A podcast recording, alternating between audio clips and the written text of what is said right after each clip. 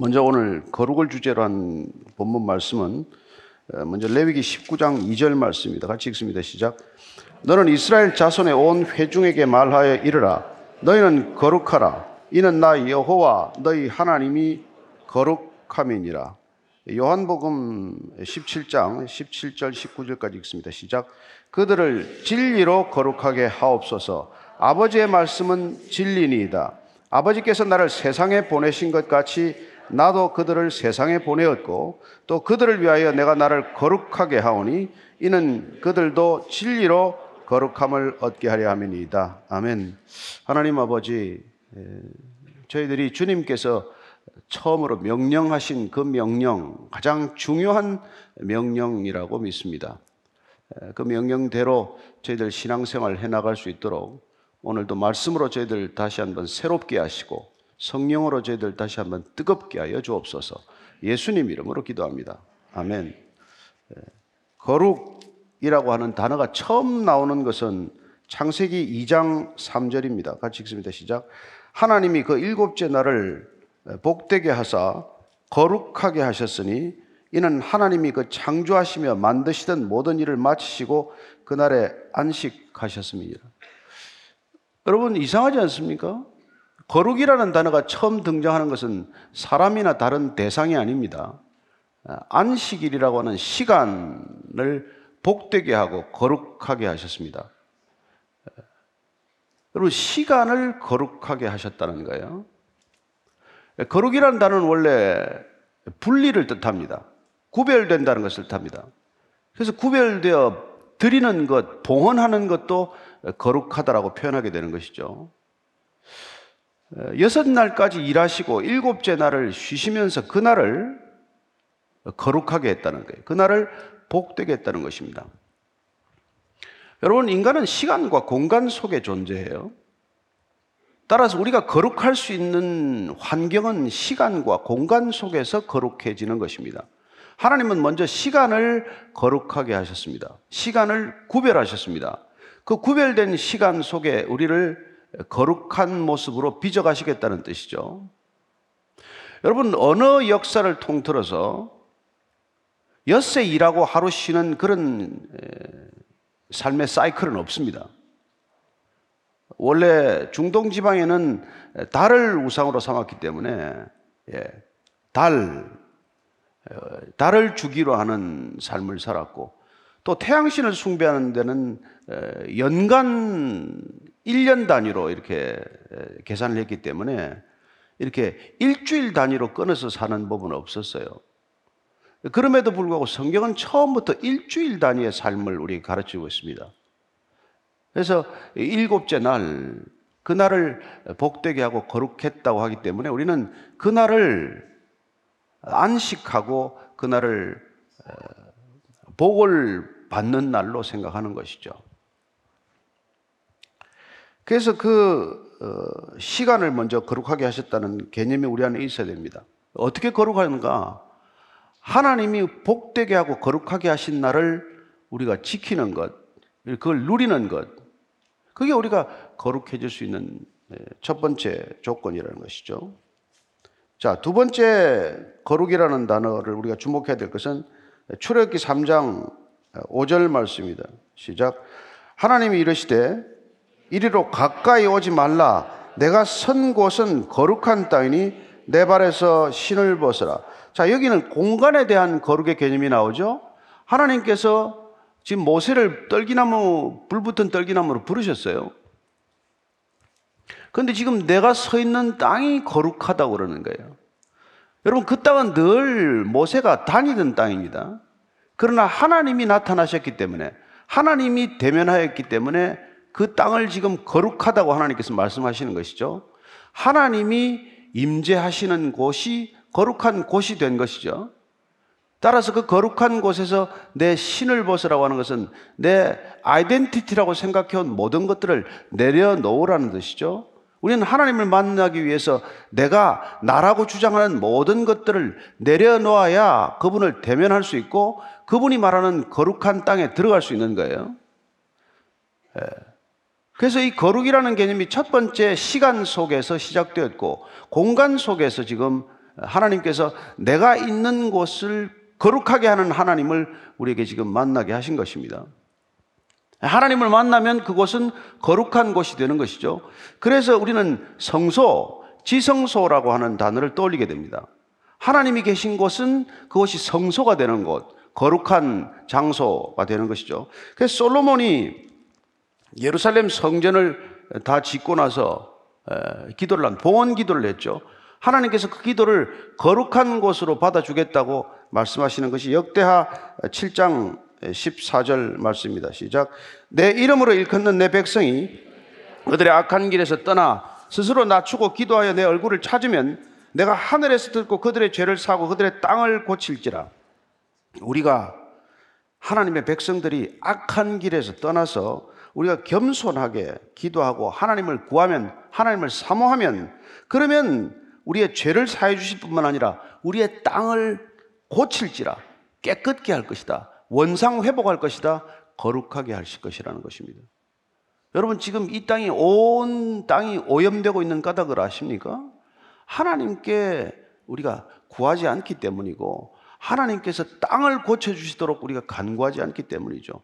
하나님이 왜 필요합니까? 개발하고 발전하면 되는데 환경이 망가지든 그게 무슨 소용이에요? 돈 벌면 되는데 하나님을 떠난 백성들이 궁극적으로 망가뜨리는 건 자기 자신만이 아닙니다. 모든 주변 환경을 불결하게 만들고 마는 것이죠. 아니, 자기 몸은 얼마나 불결하게 만듭니까?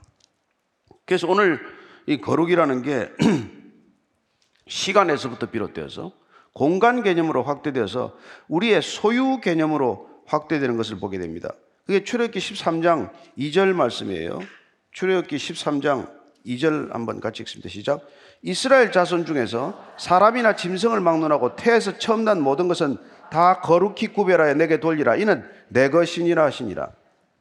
시간과 공간을 거룩하게 하신 하나님, 거룩하게 하실 수 있는 하나님께서 하나님의 소유를 거룩하게 하십니다. 그래서 이스라엘 백성 중에서 초태생, 사람이건 짐승이건 막론하고 처음 태어난 모든 것은 거룩히 구별하겠다. 나에게 돌리라고 하는 것입니다. 그러나 여러분 잘 아시다시피 초태생, 처음 태어난 것, 장자라고 하는 것은 전체를 대표하는 거예요. 장자만 요구하지만 사실은 전체를 다 요구하시는 거예요. 예수님께서 열두 제자를 부르면 열두 명만 부른 겁니까? 사실 열둘이라는 상징적 숫자를 통해서 이스라엘 백성 전체를 제자로 삼으시겠다는 의지죠. 왜 열두 지파입니까? 열두 지파가 완전한 수기 때문에 그 열두 지파를 불렀다는 것은 사실 하나님께서 이스라엘 열두 지파를 통해서 온 인간을 부르고 계신 것이죠. 예. 주님께서는 어, 우리를 그렇게 부르시듯 하나님께서는 첫 태생, 첫 장자를 부르심으로 전체를 거룩하게 만드시겠다는 뜻을, 의지를 담고 계신 것입니다. 따라서 오늘 이 초태생에 관한 말씀을 우리가 보게 되는데 따라서 이게 우리가 사도 베드로에 오면은 베드로 전서 우리가 잘 아는 2장 9절 말씀을 보면은 이렇게 되어 있죠. 시작.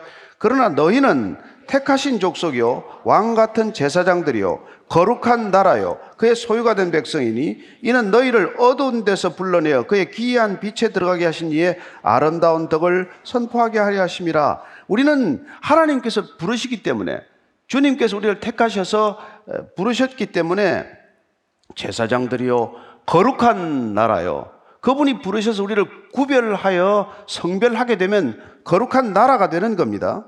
그의 소유가 된 백성이 되는데 그렇게 우리를 불러내신 까닭은 어둠에서 불러내어서 빛으로 인도하셔서 우리가 빛 가운데로 걷게 하심으로 빛의 증인이 되도록 하신다는 것입니다. 우리가 하나님께서 우리를 거룩하게 하신 것을 어, 아름다운 덕으로 선포하는 존재가 되는 것이죠. 저와 여러분들은 그런 목적으로 부름을 받은 사람, 택함을 받은 사람이라는 것입니다. 여러분, 하나님께서 우리를 그런 목적으로 부르셨다는 것을 잊어버리면 우리가 신앙생활의 뿌리부터 출발부터 잘못 빗나가는 거예요. 우리는 거룩하도록 구별되도록 우리를 부르셨다는 것입니다. 따라서 이 타락한 세상, 음란한 세상, 온전히 파괴되다시피 한 이 세상 가운데서 우리를 부르셨다는 것 자체는 이미 구별된 존재가 되었다. 이미 성별되었다. 이미 하나님께 드려진 존재가 되었다. 그런 뜻을 담고 있는 것이죠. 따라서 우리가 레위기로 가면은 가장 중요한 단어가 결국 거룩이라는 것이고 그 레위기에서 반복되는 거룩을 통해서 하나님의 가장 깊은 내적인 특성을 드러내는 것입니다. 거룩이란 한 단어로 하나님이 어떤 분인가를 드러내는 단, 한 단어로 압축된 단어예요. 예. 그분의 가장 깊은 내적인 본성을 거룩이라고 말하는 것입니다. 예. 그래서 레위기로 가게 되면 이 거룩한 하나님의 본성을 하나님의 백성들에게 어떻게 이걸 예, 백성들을 바꾸어 놓을 것인가? 하나님의 거룩으로 일반 백성들을 어떻게 거룩하게 할 것인가를 위해서 하나님께서는 거룩의 본질을 선언하시고 거룩을 진술하십니다. 첫 번째는 거룩에 대한 진술이고 두 번째는 거룩에 대한 명령이에요. 그리고 세 번째는 거룩에 대한 언약, 약속입니다. 그래서 레위기를 사실 지금도 뭐 이스라엘 사람들 가장 중요하게 여기는 성경이에요. 이게 하나님과 관계 맺는 가장 중요한 책이니까요. 그래서 레위기는 우리한테는 가장 지루한 책이고 이게 읽어내기가 어렵지만은 그 사람들한테 그게 가장 중요한 책이에요. 제사법이기도 하거니와 하나님과 관계 맺는 방식에 대한 총체적인 삶의 기준들이 거기 나열되어 있기 때문에 그런 것이죠.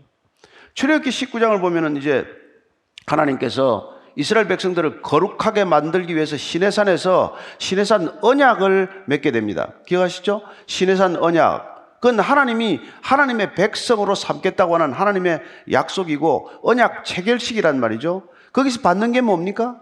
10계명을 받지요. 10계명은 무엇을 위한 것입니까?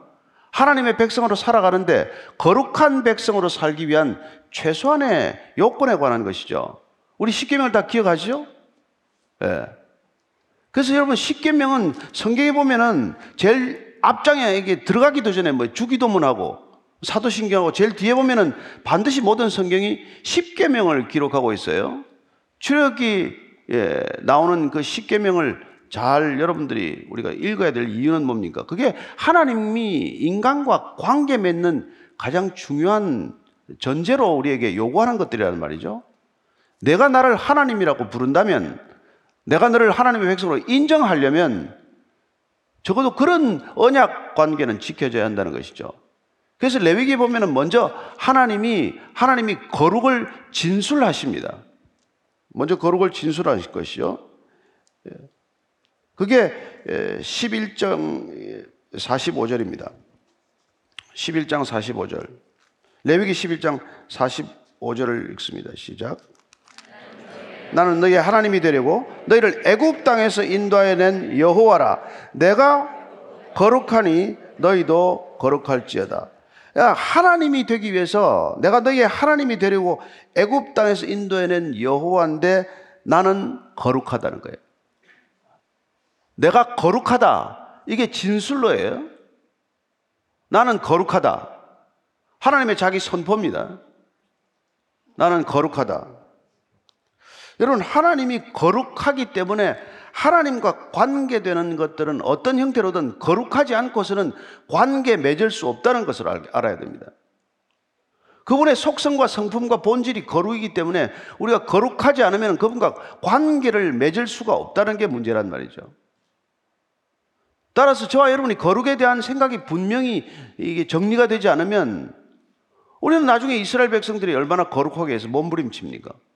그나가 거룩이 실패로 돌아가는 그런 거룩, 위선에 찌들어 버리는 그런 거룩. 전혀 하나님이 원하시는 거룩과는 다른 본질이 다른 거룩이 되고 만단 말이에요.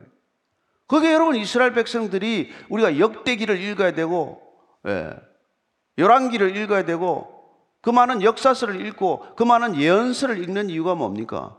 거룩이 하나님이 원하시는 거룩이 아니라 그 거룩을 잃어버렸기 때문에 어떻게 보면 이 레위기에서 시작된 거룩에 대한 규정들이 하나씩 하나씩 차례로 무너지고 버리다시피 되었기 때문에 이스라엘 백성들이 결국은 포로로 끌려가게 되고 바벨론의 포로 생활 이후에 뭐 더 많은 열심을 가지고 율법을 세우고 공부하고 거룩을 닮으려고 애썼지만은 그러나 실제로 그 거룩은 또한 하나님의 기준에 빗나가게 된단 말이죠.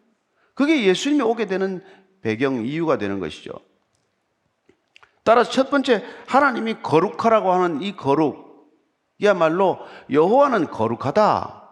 이 거룩에 대한 첫 번째 전제요, 출발점이요, 진술 분명한 진술이라는 것입니다. 두 번째는 너희는 거룩하라고 하는 명령이에요. 오늘 우리가 읽었던 19장 2절 말씀은 거룩하라고 하는 하나님의 명령이에요. 거룩에 대한 진술이 있었습니다. 나는 거룩하다. 너희도 거룩하라. 나는 거룩 안 한데 거룩하라고 할 일이 없지 않습니까? 자, 그래서 19장 2절 다시 읽습니다. 시작. 너는 이스라엘 자손의 온 회중에게 말하여 이르라. 너희는 거룩하라. 나 여호와 너희 하나님이 거룩함이니라. 너희는 거룩하라. 이건 명령입니다. 하나님은 우리를 거룩하도록 부르셨고 거룩하라고 명령하십니다. 따라서 어떻게 거룩한 것인지를 모르면은 우리는 내 방식대로 거룩하게 되는 것 아닙니까? 왜 말씀으로 오늘 거룩하라고 첫 번째 오늘 이 시간을 여러분과 나누게 되었습니까? 대개 종교인들은 거룩해진다고 생각을 해요. 여러분 진짜 사람이 거룩해집니까? 아니, 하나님이 우리를 거룩하게 하는 방법을 알지 않으면 하나님의 방식대로 거룩해지지 않고 하나님이 우리에게 말하는 거룩의 삶의 본질을 우리가 말씀을 통해서 확인하지 않으면 우리는 내 식대로 거룩하려고 애썼단 말이에요. 사람이 자기가 생각하는 자기 식대로 다 거룩하려고 해요. 어떤 종교를 가지건 종교인들은 다 그런 모습으로 살아갑니다. 그러나 우리는 성경이 말하는 거룩이 뭔지를 분명히 알 필요가 있는 것이죠. 나 여호와 거룩하니 너희도 거룩하라 명령하신 게 이유가 19장부터 레위기 26장까지 성결 법전이라고 할 만큼 모든 장절마다 거룩을 향한 하나님의 뜻이 분명하게 기록이 되어 있다는 것입니다. 그러니까 우리가 그걸 잘 읽을 필요가 있고 잘 소화할 필요가 있는 것이죠. 자, 그래서 우리가 지금 19장 2절에는 지금 그런 말씀을 했는데 쭉 10계명을 풀어가는 거예요. 출애굽기에서 10계명을 어떻게 삶의 현장에서 삶의 자리에서 잘 적용해 갈 것인가? 그게 지금 레위기에서 실천적인 거룩의 모습들이 드러나 있단 말이죠.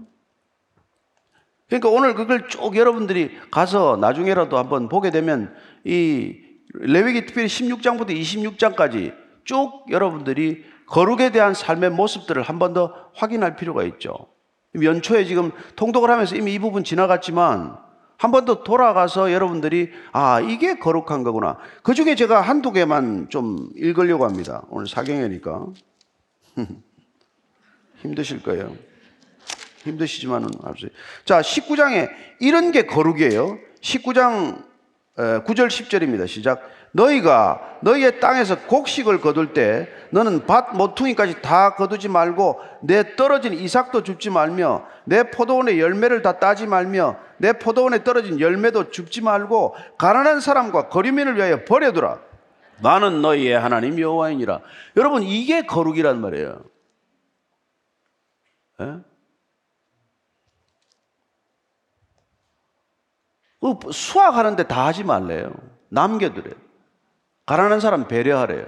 나그네를 생각하라는 거예요. 저와 여러분처럼 주일 성수가 거룩의 기준, 거룩의 기준 될 수 있죠. 그러나 우리가 주위에 있는 이 가난한 이웃들을 배려하는 게 거룩한 삶의 실천편이란 말이에요. 자, 16절, 17절, 18절입니다. 시작. 너는 내 백성 중에서 돌아다니며 사람을 비방하지 말며 내 이웃의 피를 흘려 이익을 도모하지 말라. 나는 여호와이니라. 너는 내 형제를 마음으로 미워하지 말며 내 이웃을 반드시 견책하라. 그러면 내가 그에 대하여 죄를 담당하지 아니하리라. 원수를 갚지 말며 동포를 원망하지 말며 내 이웃 사랑하기를 내 자신과 같이 사랑하라. 나는 여호와이니라. 거짓말하거나 백성 중에 돌아다니면서 사람들 비방하거나 이런 얘기 안 하는 거, 뒷담화 안 하는 거, 이런 게 거룩이라는 거란 말이에요.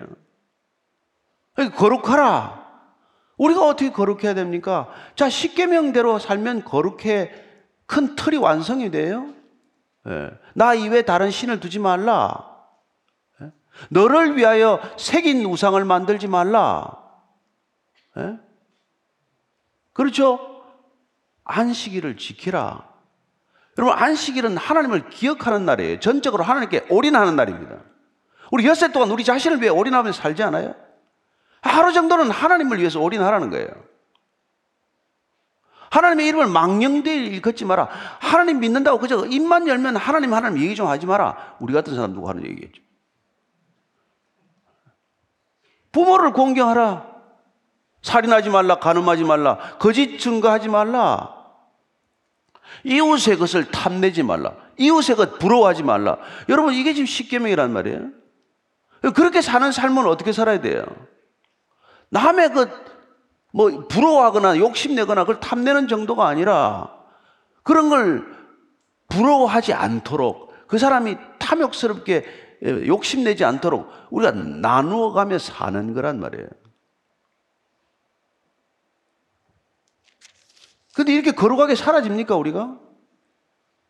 우리가 그렇게 거룩하게 못 살기 때문에 어떻게 보면 하나님께서는 우리를 갖다가 거룩하게 할 수 있도록 우리를 도와주겠다고 언약, 약속을 하시는 거예요.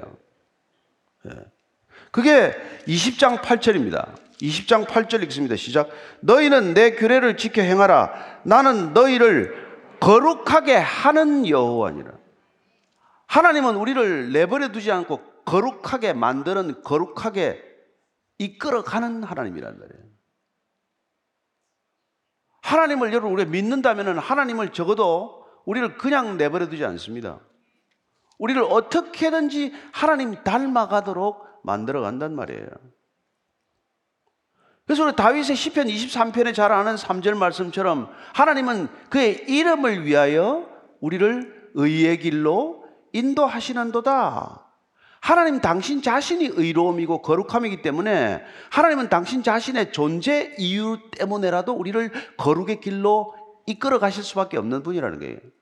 그러니까 하나님 믿고 하나님 나서 하나님 따라서 거룩한 삶을 안 살면은 자기만 고생해요. 빨리 거룩해지는 것, 하나님이 요구하는 것을 닮아가는 게 여러분 졸업 빨리 하는 길입니다. 그거 안 되면 광야 40년으로도 부족해요. 광야에서 다 죽었습니다. 이스라엘 백성들이 광야에서 다 죽은 이유가 뭐예요? 왜 애굽을 그리워하고 에? 그 타락하고 불결한 애굽 생각을 꺼내, 내 안에서 꺼내지 못했기 때문에 다 광야에서 죽었어요. 가나안 땅못 들어가지 않았습니까? 요수아와 갈렙만 들어갔죠. 그분께서는 우리를 거룩하게 하는 게 여러분 무슨 이게 돼도 그만 안 돼도 그만하는 그 선택지가 아니란 말이에요.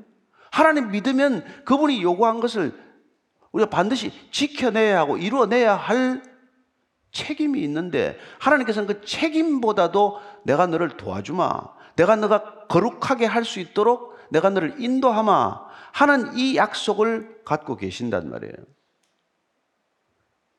그게 궁극적으로 예수님이 이 땅에 오시게 되는 목적이요. 예수님의 사명이 되는 거란 말이에요. 우리가 거룩에 실패했기 때문에. 그래서 이스라엘 백성들이 이걸 가지고 거룩의 본질을 나중에 보면 예수님께서 뭐 두 마디로 압축해 주지 않습니까? 하나님 사랑과 이웃 사랑. 근데 그걸 못했기 때문에 이 사람들은 율법을 준수하는 것이 곧 거룩이다라고 생각을 하고 율법의 본질을 저버리고 율법의 본질을 오해한 채 율법을 지키는 데만 집중했기 때문에 율법 준수자가 되었다가 율법 강요자가 되었다가 율법을 가지고 사람을 박해하는 율법 박해자가 되고 만 거란 말이에요. 그래서 하나님이 그걸 내버려 두겠습니까? 그들을 그냥 버려두지 않은 게 하나님이 이스라엘 백성에 대한 심판이요. 아수르와 바벨론으로 끌려가는 포로기가 일어난 이유는 바로 그 때문이라는 거예요. 그래서 우리가 보면은 호세아서를 보면은 제발 너희들이 그런 그 좀 정신 좀 차리고 나를 제대로 좀 알아라. 내가 너희들에게 명령한 이 거룩의 본질을 제대로 알라고 하는 말씀이 호세아서 6장 6절 7절이에요. 시작. 나는 인애를 원하고 제사를 원하지 아니하며 번제보다 하나님을 아는 것을 원하노라. 그들은 아담처럼 언약을 어기고 거기에서 나를 반역하였느니라. 나는 인애를 사랑 너희들 서로 사랑하는 걸 원하지 제사 원하지 않는다. 너희들 서로 사랑하는 거 원하지 여기 와서 이렇게 예배 드린다고 거룩하게 앉아 있는 것처럼 하는 거 난 싫다 이 말이에요. 너희들 제사 드리는 것보다 하나님을 아는 것, 하나님과 진정한 관계를 맺는 것, 그걸 내가 원할 뿐이라는 거예요. 사실 여러분 예배 형식에 따지면 이스라엘 백성들보다 철저하게 제사법, 예배 형식을 지킨 게 어디 있어요? 지금도 얼마나 카톨릭은 철저한 그 예배 예? 미사 의식이 그렇게 거룩한 미사 의식이 얼마나 복잡합니까? 일어났다 섰다 몇 번 해야 돼요. 근데 하나님께서 그거보다도 더 중요한 것은 나를 아는 것. 안다는 건 하나님과 진짜 관계가 있는 것. 그분과 진실된 관계를 맺고 있는 것. 그게 더 중요하다는 거예요. 그런데 너희들은 어떻게 했냐면 아담처럼 언약을 이겼대요. 여러분, 아담처럼 언약을 이긴 게 뭡니까? 아담한테 뭘 요구했는데 하나밖에 요구 안 했는데 선과 악을 분별하게 하는 과실은 먹지 말아라. 내가 선과 악을 판단하는 위치에 가지 말아라. 그런데 이 이스라엘 백성들이 율법을 주는데 율법을 가지고 선과 악을 판단하는 율법을 그런 잣대로 만들어 뒀단 말이에요. 아담처럼 범죄한 게 뭐냐면 율법을 가지고 너는 선하고 너는 악하고 너는 악하고 나는 선하고 매일 그 작업을 했단 말이에요. 교회 다니는 사람들 특별히 중요해야 되는 게 이, 경각심을 가져야 될 게 이 부분이란 말이에요.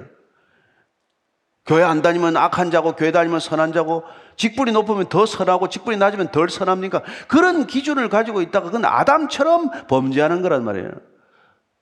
보통 사람도 안 할 범죄를 교회를 다니면서 더 많은 범죄를 짓는 거예요. 그게 나를 반역하는 거래, 반역하는 거래요. 그러니까 너희들이 와서 재물 바치는 건 내가 싫다, 냄새도 싫다는 것이죠. 지금으로 따지면 너희들 헌금도 나는 뭐 보기도 싫다는 것이죠. 그거 뭐 헌금 돈 좀 쓰다가 남은 거 가져와서 무슨 헌금이라고 그걸 가져오지 마라 그러는 거예요. 아니 나한테 가져오지 말라는 게 아니고 하나님이 저야 뭐 이래도 받고 저래도 받겠죠.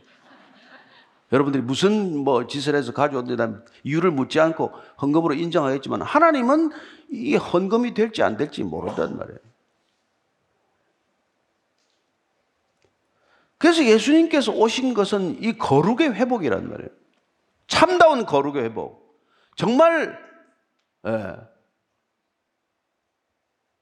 수학할 때 조금씩 남겨놓는 거룩. 남을 험담하지 않는 거룩. 그래서 네가 남을 험담하면 살인하는 거야. 그 얘기를 하는 거란 말이에요. 너 그게 살인이야. 그 얘기하러 오신 거 아니에요? 세상의 복을 추구하는 그들을 향해서 복은 그게 아니야. 복은 거룩이 복이야. 거룩한 복이 뭔지를 가르쳐 준 게 팔복이란 말이에요. 예. 심령이 가난한 것, 애통할 줄 아는 것, 마음이 온유한 것, 의에 줄이고 목이 마른 것, 긍휼을 베푸는 것, 마음이 청결한 것, 화평케 하는 것, 의를 위하여 박해를 심지어 받는 것. 그건 여러분 거룩의 복이란 말이에요. 그런 복을 위해서 주님께서는 오셨다는 거예요. 그런 복을 누리도록 우리를 십자가의 길로 인도하시는 거란 말이에요. 그래서 우리를 다른 길로 인도하는 사람들을 하나님께서는 제일 싫어한단 말이에요. 무슨 세상에서 잘 되고 세상에서 출세하는 것처럼 하는 거, 그렇게 가르치는 그런 사람들은 정말 절도요 강도라고 하시는 거예요, 주님께서는.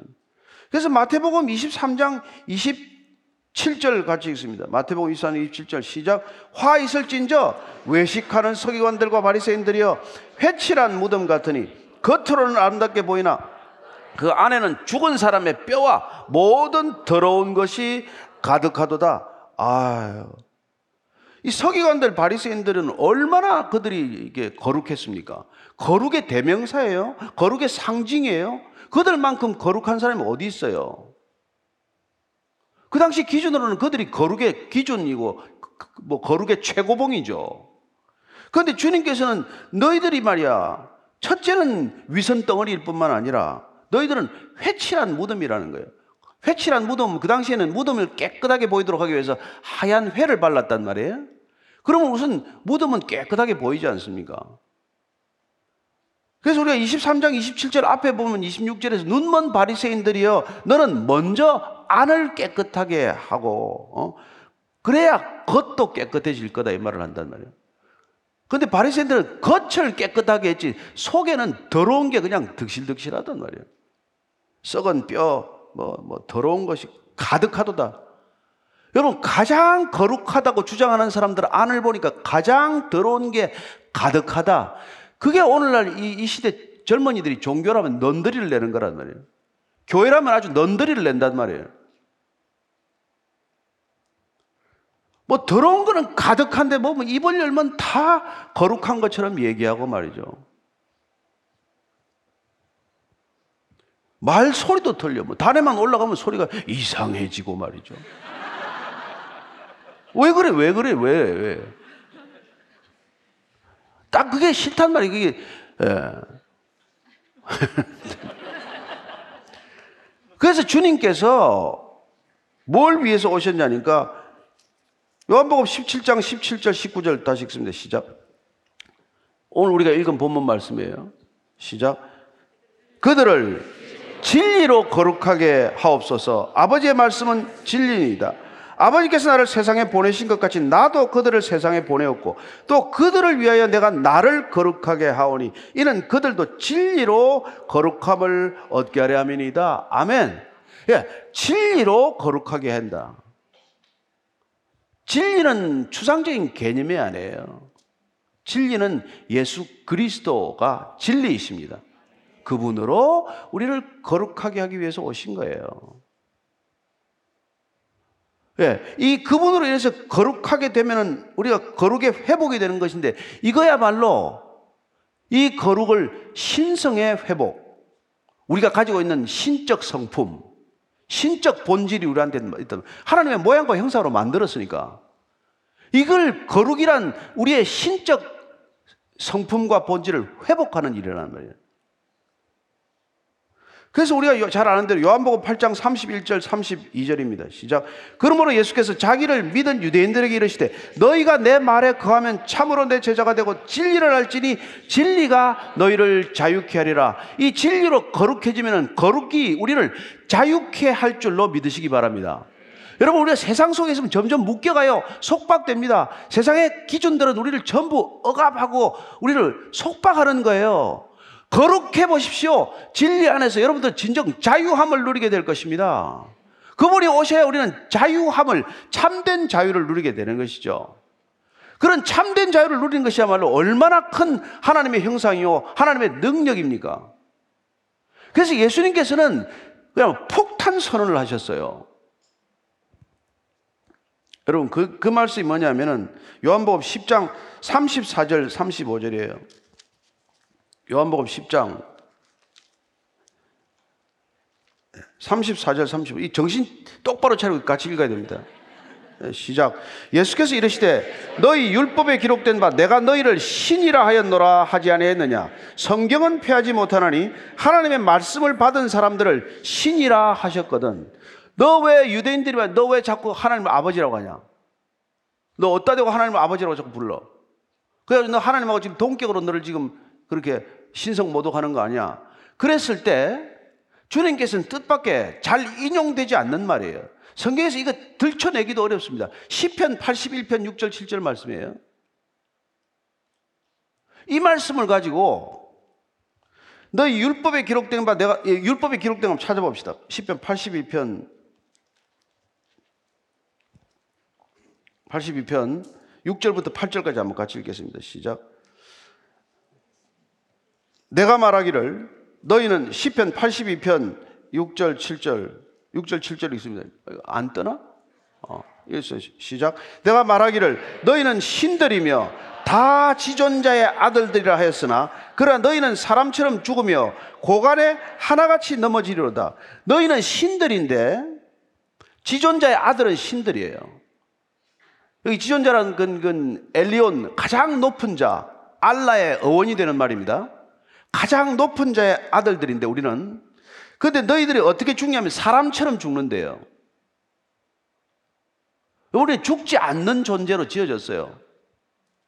근데 사람처럼 죽고 고관에 하나같이 넘어지려다. 고관이라는 게 이게 권력을 추구하는 사람들을 통칭하는 것입니다. 권력을 추구하는 사람들은 하나같이 이렇게 넘어진다는 거예요. 실족하는 자들이라는 거예요. 여러분, 사람을 다스리는 건 사람의 역할이 아닙니다. 하나님의 역할이에요. 예수님께서 이 말씀을 인용하셔가지고 너희 율법에 여러분 내가 너희를 신이라 하였노라. 여러분 하나님의 말씀을 받은 사람은 신이라 하였건는데 성경을 피하지 못한다. 지금 저와 여러분들이 어디 나가서 나 신이다 하는 사람들 다 이단입니다. 아시죠? 뭐 최근에 뭐 넷플릭스에서 뭐 이단 교주들 며칠 지금 했죠. 다 자기가 신이래요. 이게 예수님께서 하신 얘기는 맞단 말이에요.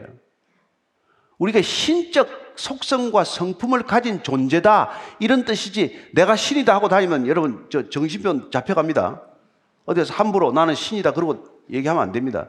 그러나 예수님께서 얼마나 답답하시면은 거룩을 회복할 때 진실로 우리 안에 그리스도의 말씀으로 차오르게 되면 우리는 신성을 회복하게 되는 거란 말이에요. 그런 거룩이 저와 여러분들에게 회복되기를 축원합니다.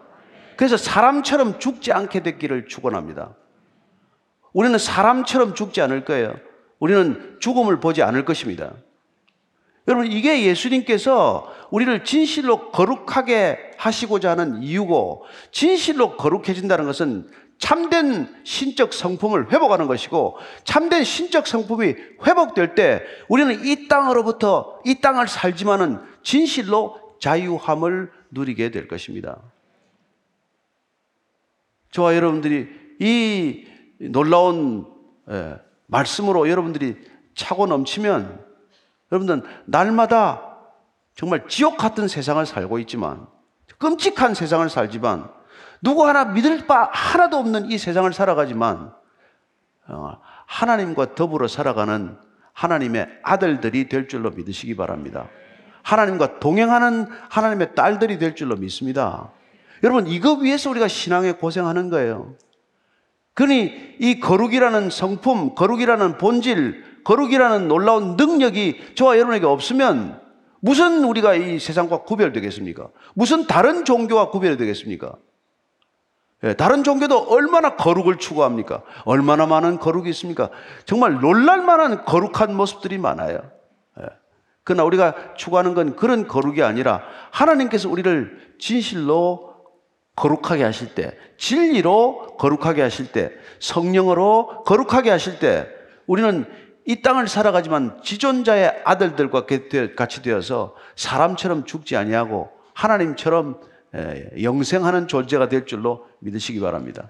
저는 저와 여러분들이 전부 다 거룩하기를 축원합니다. 오늘 이 거룩을 위해서 부름 받은 줄로 믿습니다. 우리는 이 거룩한 길을 혼자 갖지 않도록 주님께서 우리에게 성령을 약속하신 줄로 믿습니다. 그분이 오시면 우리는 거룩한 길을 우리 힘과 능력으로가 아니라 그분의 도우심으로, 그분의 인도하심으로, 그분의 놀라운 권능으로 사로잡힌 채 날마다 거룩한 삶을 살 수 있다고 믿으시기 바랍니다. 그리하여 거룩을 날마다 선포하십시오. 자신에게 대해서, 내 가정에 대해서, 우리 가정은 세상과 구별된 가정이 될 것입니다. 우리가 일하고 있는 일터는 주님과 함께 동행하는 그 순간 신을 벗어야 하는 거룩한 장소가 될 줄로 믿습니다. 우리가 안식하는 그 시간은 주님을 묵상하고 주님과 함께 동행하고 말씀이 우리 안에서 생명이 되는 그 모든 시간들은 영생하는 시간이 될 줄로 믿습니다. 그렇습니다. 거룩은 하나님께 접속되는 것입니다. 하나님과 동행하는 것입니다. 하나님 안에 있는 것입니다. 말씀이 내 안에 거하는 것입니다.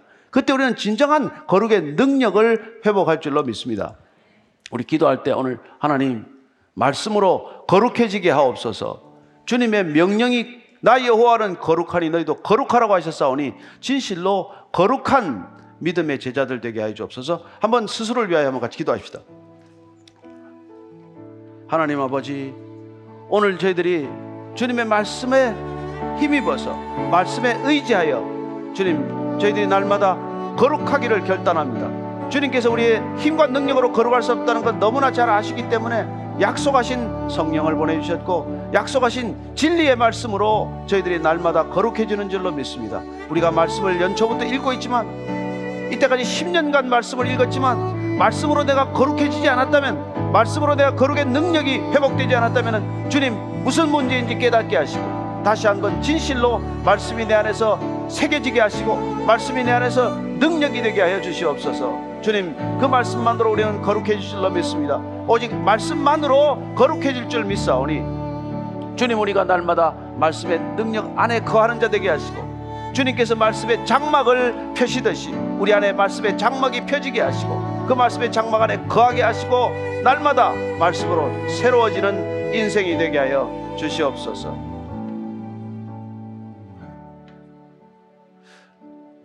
주님,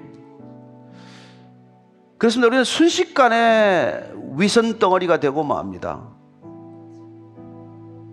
주님이 우리 안에 계시지 않으면 주님의 말씀이 우리 안에 장막을 펴고 주님이 우리 안에 좌정하지 않으시면 우리는 어느 순간도 진실하지 못합니다. 주님, 우리 안에 거하시고 우리와 함께 하시고 우리 안에 말씀이 능력이 되게 하시고 날마다 말씀을 먹을 때 그 말씀이 생명되게 하셔서 끝까지 주님 닮아가는 생애가 되게 하여 주옵소서.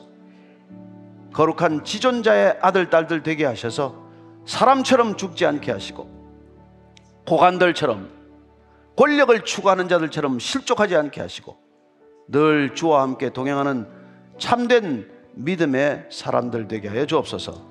예수님 이름으로 기도합니다. 아멘.